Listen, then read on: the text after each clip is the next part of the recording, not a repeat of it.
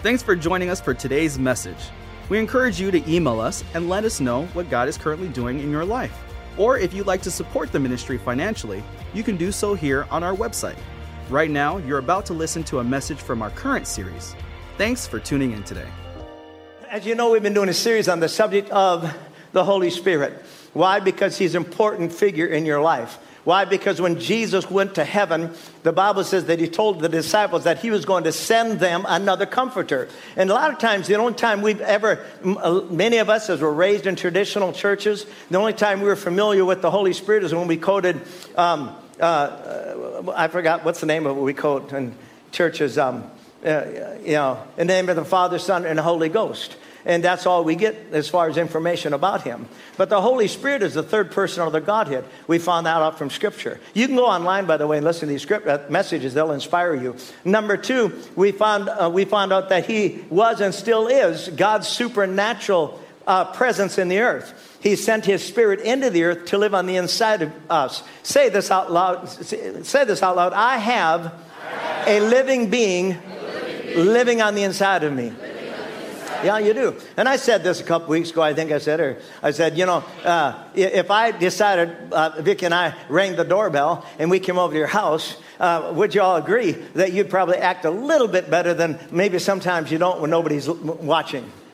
Okay, there's three of you that agree.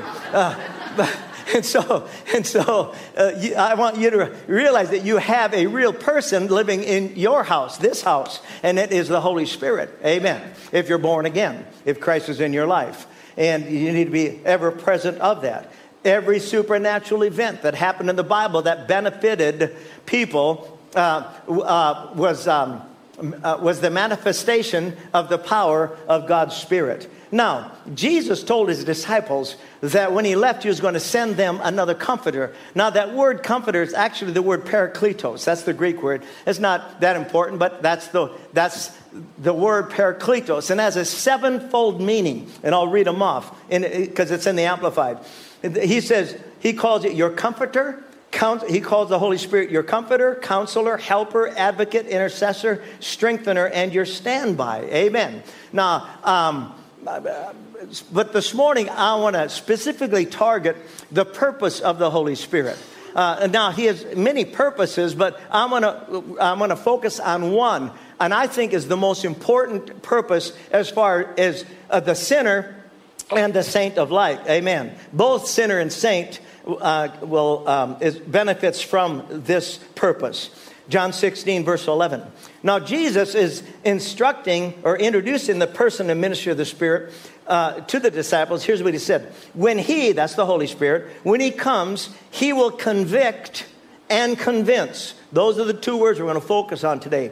He will convict and convince the world. Now, again, that word world doesn't mean, remember when Jesus said in John 17, though you're in the world, you're not of the world. But in this specific scripture, he's simply talking about humanity overall.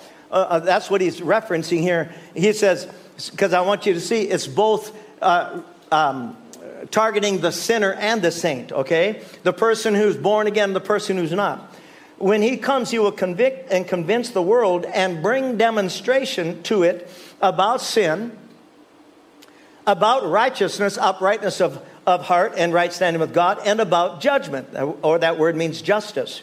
Now, about sin, because they do not believe in me, trust in, rely on, and adhere to me. And, and I just, just let me throw this out. Uh, whether you realize it or not, Christians can get to this point where they stop trusting in, relying on, and adhering to God and His Word.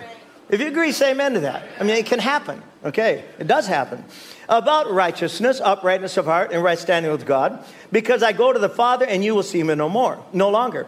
And about judgment or justice, because the ruler, evil genius, prince of this world, Satan, is judged and condemned, and he's already sentenced. That sentence is already passed on him. And the reason that's such good news is that his power over your life has been broken. And the only power Satan ever, ever had had in your life or ever will have in your life is the power that you give him. You give him power through your negative confession. You give him power when, when you, uh, when you uh, live more in the flesh than they do in the spirit. I mean, it's just, that's just fact, okay? Now, verse 8 says this when the Holy Spirit has come, he will reprove, he will reprove the world. Now, here's what, here's what the word reprove means. Uh, it means to conf- it means confute. That word confute means to prove one as wrong.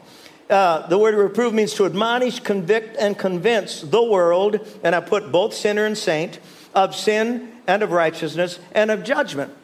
And we see our first example of this in Acts, the second chapter. When Peter stood up in Acts 2, after the Holy Ghost fell, Acts, the second chapter, Peter stood up, and remember, 10, da- 10 days before that, he had, he had denied the, uh, excuse me, uh, 50 days before this, he had denied the living Christ. And so now he stands up under the inspiration and under the power of the Holy Spirit and he preaches the gospel of Jesus Christ. And the Bible says in verse 37 when they, the Jews that were listening, when they heard, when they, when they heard the message, uh, the Bible says they were pricked, or, or that word means pierced through in their hearts. Amen. They felt the piercing or the convicting power of the Holy Spirit. Hallelujah.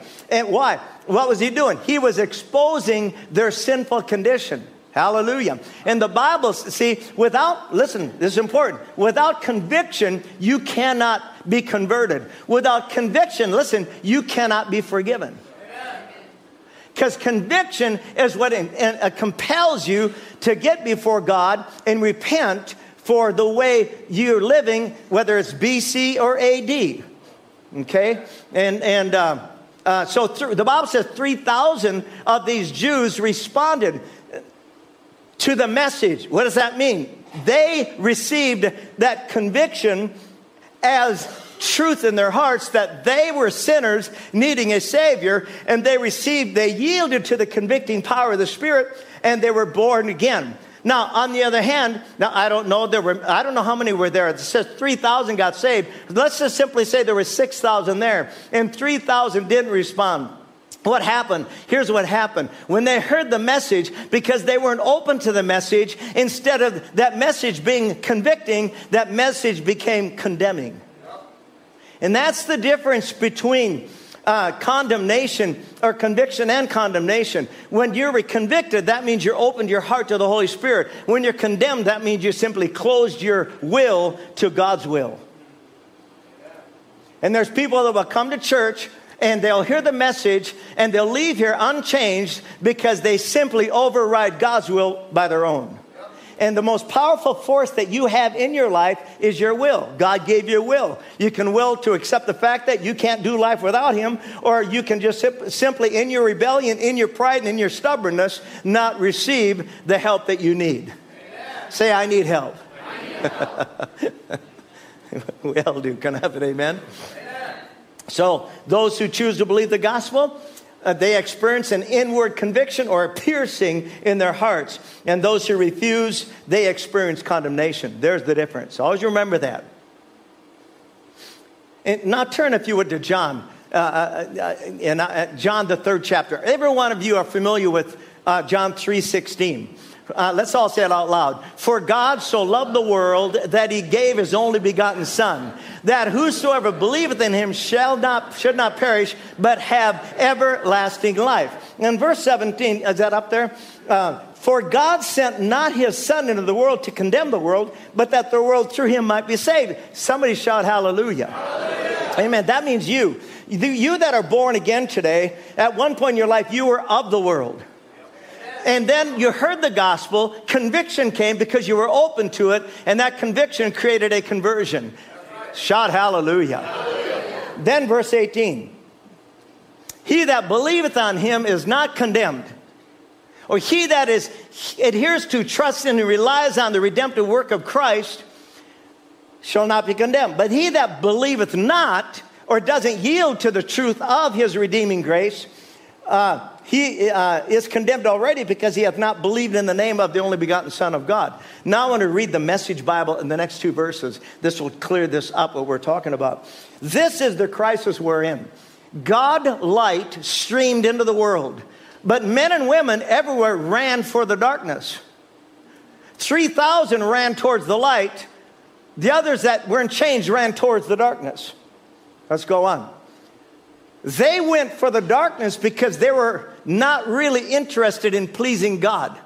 Watch this. Everyone who makes a practice of doing evil addicted to denial and illusion. Hates God light and won't come near it, fearing a painful exposure.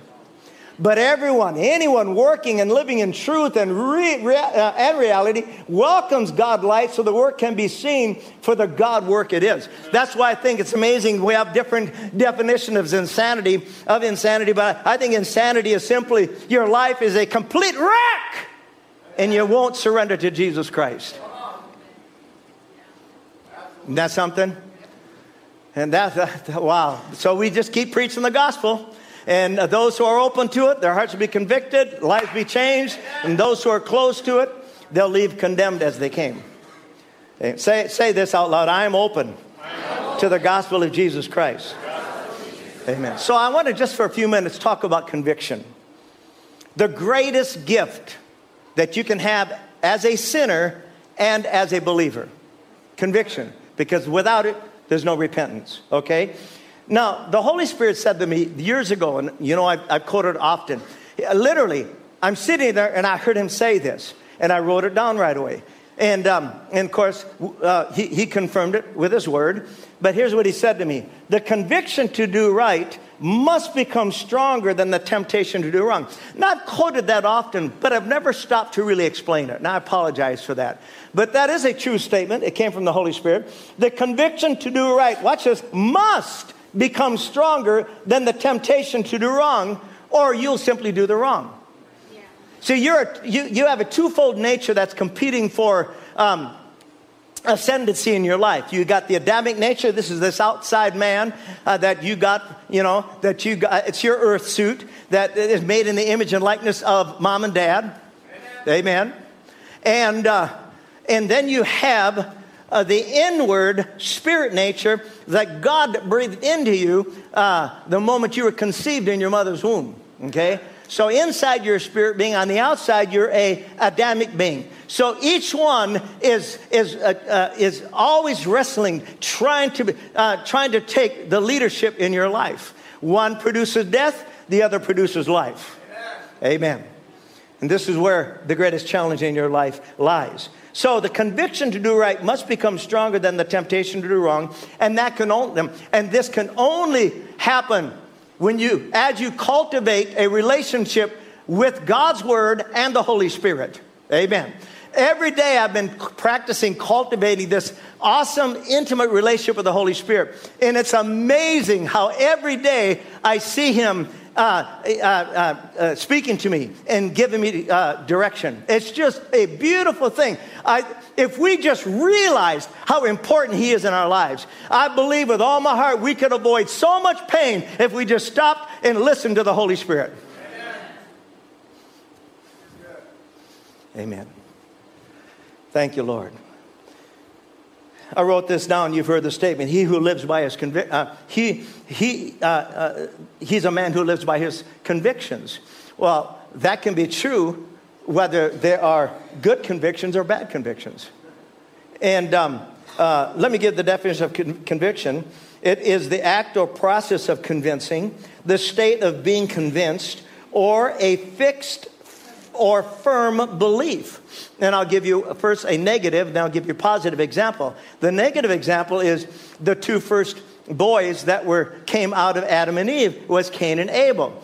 Cain, the Bible says in Genesis 4 3, literally, this is the phrase in the King James, and I do like it. It says, in the process of time, over time, not, not very long, but over time, uh, Cain uh, became, listen, be, became convinced with a firm belief that his own flesh and brother Abel, his own flesh and blood Abel, was Cain's greatest threat to both his present and future. Therefore, Cain carried out his convictions and took his brother out in the field and murdered him. He was carrying out his convictions. He believed that Abel, if Abel was just out of his life, he would experience a far greater quality of life. And because Cain rejected the Holy Spirit's conviction, he became the first convict. Biblical conviction is derived from and based on one's commitment to God's Word. Biblical conviction is really the product of three things that characterizes the spiritually mature believer apart from the immature believer. Number one, a commitment to what God promised in His Word, that being your final authority. Number two, a confidence stemmed from the conviction of that commitment. And number three, the courage to act on that conviction with the God kind of faith. So, commitment, confidence, courage were all present in the hearts of the heroes of faith throughout the Bible. When God told Noah to build an ark to the saving of his household, listen, this is good. It required commitment, confidence, and courage, right? And it was God's, listen, it was God's inward conviction of the Holy Ghost that carried him through those 120 years until he completed the ark. No, I mean, that is the, that you talk about faith. Amen. Is that powerful? You take Abraham. You know the story of Abraham. He, you know, he was promised a child at the age of 75 years old, not realizing that it would take 25 years. And but the Bible says that he had he had those three virtues: commitment, confidence, and courage. And again, it, that because he had that, he was yielded to the Holy Spirit, and it was the Holy Spirit's conviction that carried him for those 25 years. We've been pastoring 40 years. It's the convicting power of the Spirit that keeps us going.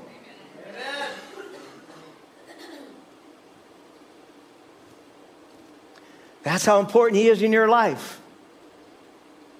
Can I say this of you? Uh, just understand what, understand this. God is a family God. How many believe He's a family God? We call Him Father because he's always been a father. He had a father's heart before he was a father. And so he understands that you have to get up in the morning, you have to shower, hopefully, and you have to eat a breakfast, and you have to get to work. Why? Because you have to provide for your family. When my daddy was just a little boy, I think he said the interest rates were like you know well thank god they're like that today in some cases but really low so and, provision you, a lot of people farmed you know every quarter uh, you know about every uh, on every four square miles there was four farms and, and everybody farmed grew their own you know all their garden stuff you know we never hardly went to town for anything and um, eh, uh, can I have a name? And somebody, well, what am I saying? Name it all the kids. They're looking at you going, ah, ah, ah, You mean food comes from a farm? What's a farm? Can I have an amen? amen. And uh, I have no idea where I'm going with this story, so I'll keep going.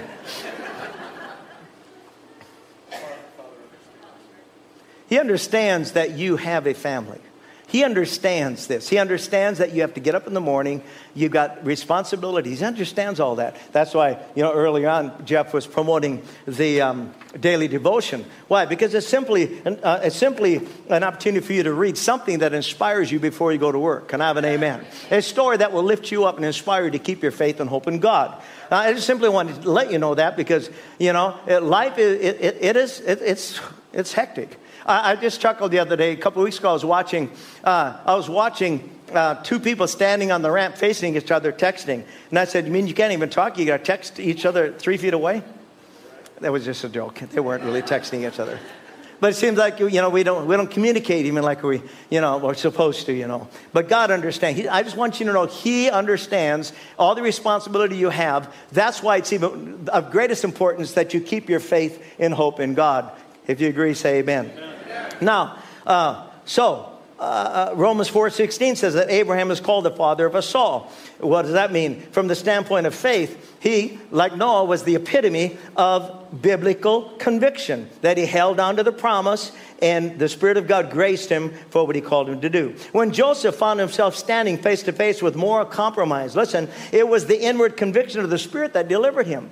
And maybe you don't understand that story. He was, uh, you know, he was sold into slavery by his brothers. He was shipped to Egypt. And through, because of his faithfulness to God, he served God daily. Every day he was committed to God. And because of that, he had spiritual conviction on the inside of him. Uh, and, and the Bible says one day Pharaoh's wife laid hold of him. She wanted to take him uh, uh, uh, uh into a moral compromise. And, and the Bible says, the Bible says, after many days, after many, and he kept resisting her. And, I'm, and I'll just say this because I just want, I mean, I just want you to know she could not, I don't think she was an ugly woman. The pharaohs had access to every kind of woman you could imagine, so she's probably extremely beautiful. And, and he was just a young buck. And, and so, you know, and so they finally got alone. It was a perfect scenario for moral compromise. And, and, and, here's, what, here's what came out of the heart of Joseph. He says, How can I do this wicked thing, watch this, and sin against God? He didn't say, How could I do this and not get caught? I mean, the conviction to do right at that point had, was stronger than the temptation to do wrong. And the Bible says he ran for his life. Hallelujah. I said, Hallelujah. See, we live in a world today where the culture is seeping into the church where what used to be wrong is now right. What used to be uh, shameful is now there's nothing wrong with it. There's nothing wrong with uh, having sexual experiences outside the marriage. There's nothing wrong with smoking a little weed. There's nothing wrong with having a little drink. There's not, I'm telling you, I, and I just, it just, it, why? Why do you want to live there? Because there's no answer. There's no, there's no joy in any of that. And again, you cultivate that relationship with the Word of God and the Spirit of God, and you will never, ever, ever, ever, ever, ever, ever find your place, find yourself at the wrong place at the wrong time. Never. Amen. Never. That's how powerful He is. Thank you, Lord. Hebrews 5. We'll just read a couple more verses and we'll close. Hebrews 5. This is Paul writing to the Hebrewic believers. Now, listen, and he's rebuking them, he's reproving them because he's frustrated that they haven't grown spiritually since they were, they were converted. Here's what he says He says, You have been believers for, long, for so long now that you ought to be teaching others. How many agree that we teach people by precept and example? Amen. So this is what he's getting at. He says, instead, you need someone to teach you again the basic things about God's word. You are like babies who need milk and cannot eat solid food. For someone who lives on milk is still an infant and doesn't know how to do what is right. Solid food is for those who, who are mature, who through training have the skill to recognize the difference between right and wrong.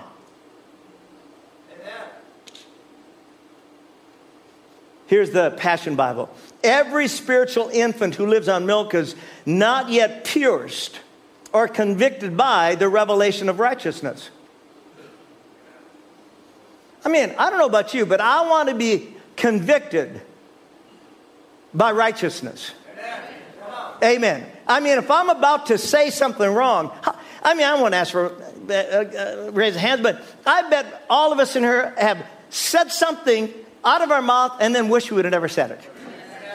And I guarantee you, and I'm telling you this because it's so important, the Holy Spirit will interrupt you if you'll give heed to his counsel and direction. He'll interrupt you and say, No, no, don't do that. Remember the last time you did?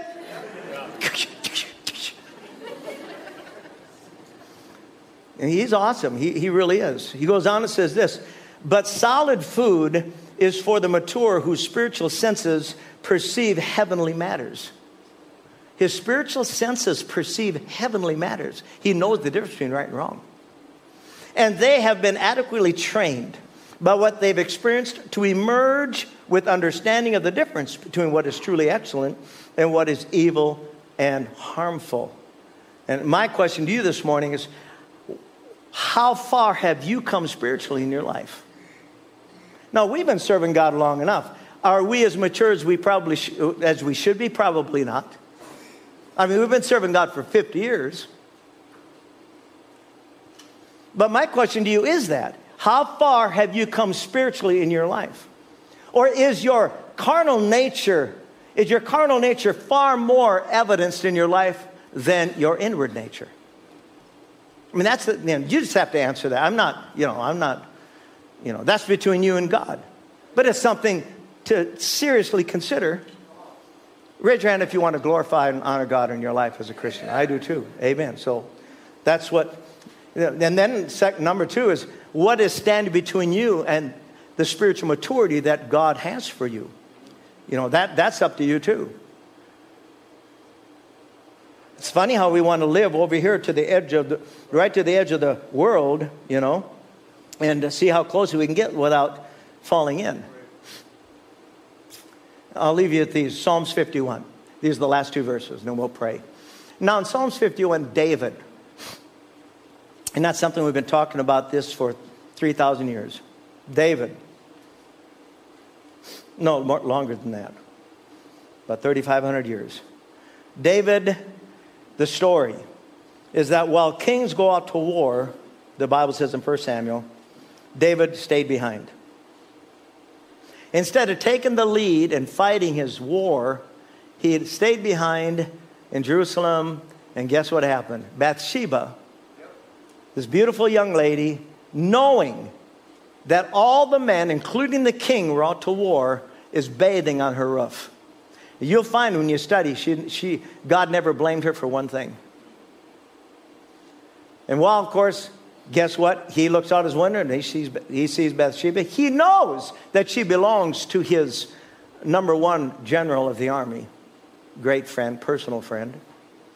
And he calls her up and they have an intimate relationship. She gets pregnant.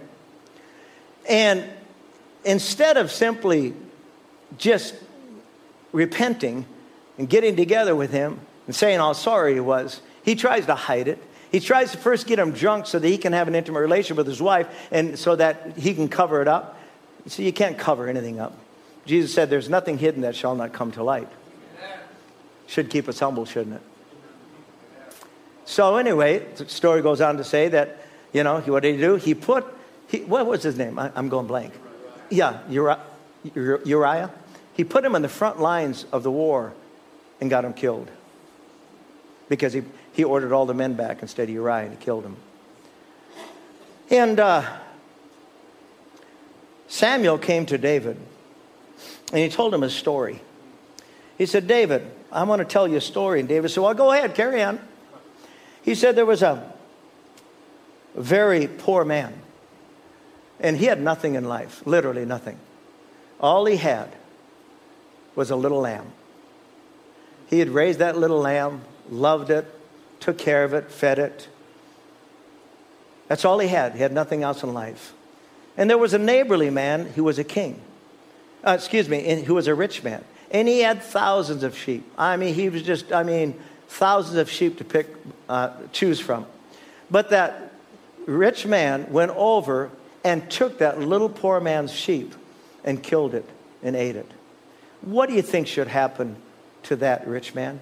David turned red and just the veins popping out of his neck said, He should be killed. And Samuel the prophet said, That rich man is you. And immediately he pierced in his heart conviction.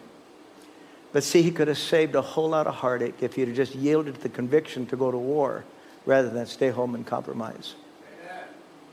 And the Bible says, and, and I only say this because we that are older, we, a lot of times we just we wear the scars of our bad choices. We, we, we wear them all the days of our life. Yes, we can be free from them, but the scars are still there. And the Bible says the sword never left his house. His boys rebelled against him. One of his boys tried to take the kingdom from him. One of his boys raped his sister. I mean, the curse, the Bible says, does not come without a cause. And this man who was David, he, the, the, he had the heart of God. He had the heart of God. He came after the heart of God. Yet he allowed the temptation because he didn't grow in God, he allowed the temptation to become greater than the conviction. And it cost him dearly. Wow. What a story. So here's David repenting before God. I've shed tears reading this. He said, God, please create in me a clean heart and renew a right, persevering, and steadfast spirit within me. Cast me not away from your presence, and please don't take your Holy Spirit from me. Restore to me the joy of your salvation and uphold me with a willing spirit. Sir, then I will teach transgressors, transgressors your ways, and sinners shall be converted and return to you. Sir, if you'll forgive me, I'll use this as a testimony to others of your great mercy. Verse 16 For you delight not in sacrifice, or else I would give it. You find no pleasure in burnt offering. My sacrifice, the sacrifice acceptable to God, is a broken spirit and a broken, contrite heart, broken down with sorrow for sin, and humbly, thoroughly penitent. Such, O God, you will not despise. All he wanted, God, free me. Can you lift this thing from me? And God forgave him. And he went on to fulfill his destiny as being king of Israel, yet not without the deep scars of his mistakes. And so we can, you know, as right now, present, today, right now, today is today, and we can leave here longing to be closer to God, longing to hear the voice of His Spirit, because it is real. And I'm not trying to be flaky with you kids at all. I'm not trying to, I mean, I'm not trying, I, I, I want you to know the Spirit of God lives on the inside of you. And it literally, he, there's, I'm sure, he, and maybe he doesn't get frustrated, but actually, the Bible talks about frustrating God's grace. Uh, but, but can you imagine him trying to? It's like you talking to your child and you're simply trying to get something through to them, but they just won't listen.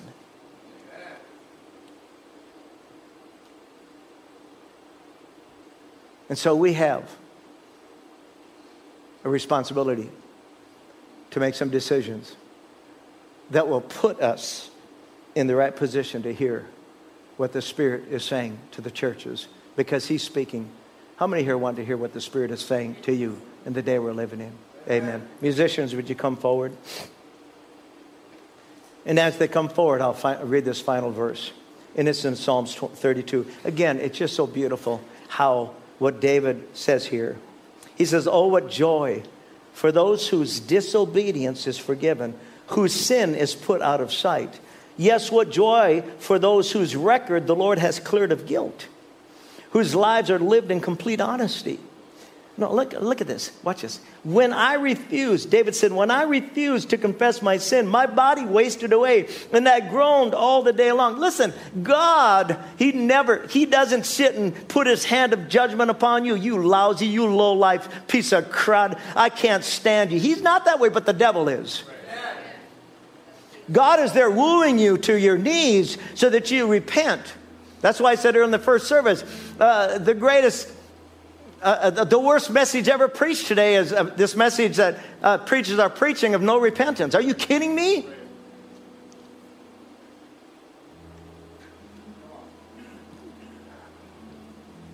Let's go on. Day and night, your hand of discipline was heavy on me. My strength evaporated like water in the summer heat.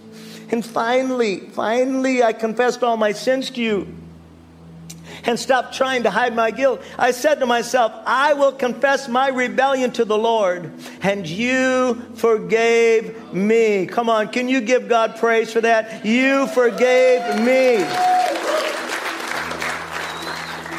He murdered Uriah, he committed adultery, he lied. And yet, God, the depths of God's mercy, the depths of God's mercy goes deeper than the depth of any sin you can commit. He says, All my guilt is gone. Therefore, let all the godly pray to you while there is still time, that they may not drown in the flood waters of judgment. For you are my hiding place. You protect me from trouble. You surround me with songs of victory. Bow your head if you would today. And I know I've taken some time, but thank you for giving it to me. You online, thank you for joining us today. If you need, if there's things standing between you and God, please forgive. Please forgive. Years ago, God taught me, man, when you, you, there's times, I mean, probably more than not, there's times you have to love by faith. There's times you have to show mercy by faith. There's times you have to, you have to forgive by faith. Come on, everyone. You have to. You can't just hold on to things because it will end up destroying you. I mean, the first thing that Jesus said to his disciples after he breathed upon them to receive the Holy Ghost, that's when they were born again in John the 20th chapter. When he breathed upon them and they were born again, he said, the first thing out of Jesus' mouth then was, any sins that you remit, they'll be remitted. Any sins, sins that you retain, they'll be retained. Don't hold on to stuff. Let it go by faith. God will heal your relationships. God heal your heart. God, will God, God will heal your present so that you can have a future. Thank you for listening to today's message. We'd love for you to join us for our Sunday morning services at 8:30 and 10:30. We also have a midweek service on Wednesday nights from 7 to 8. Thanks again for listening. Have a great day.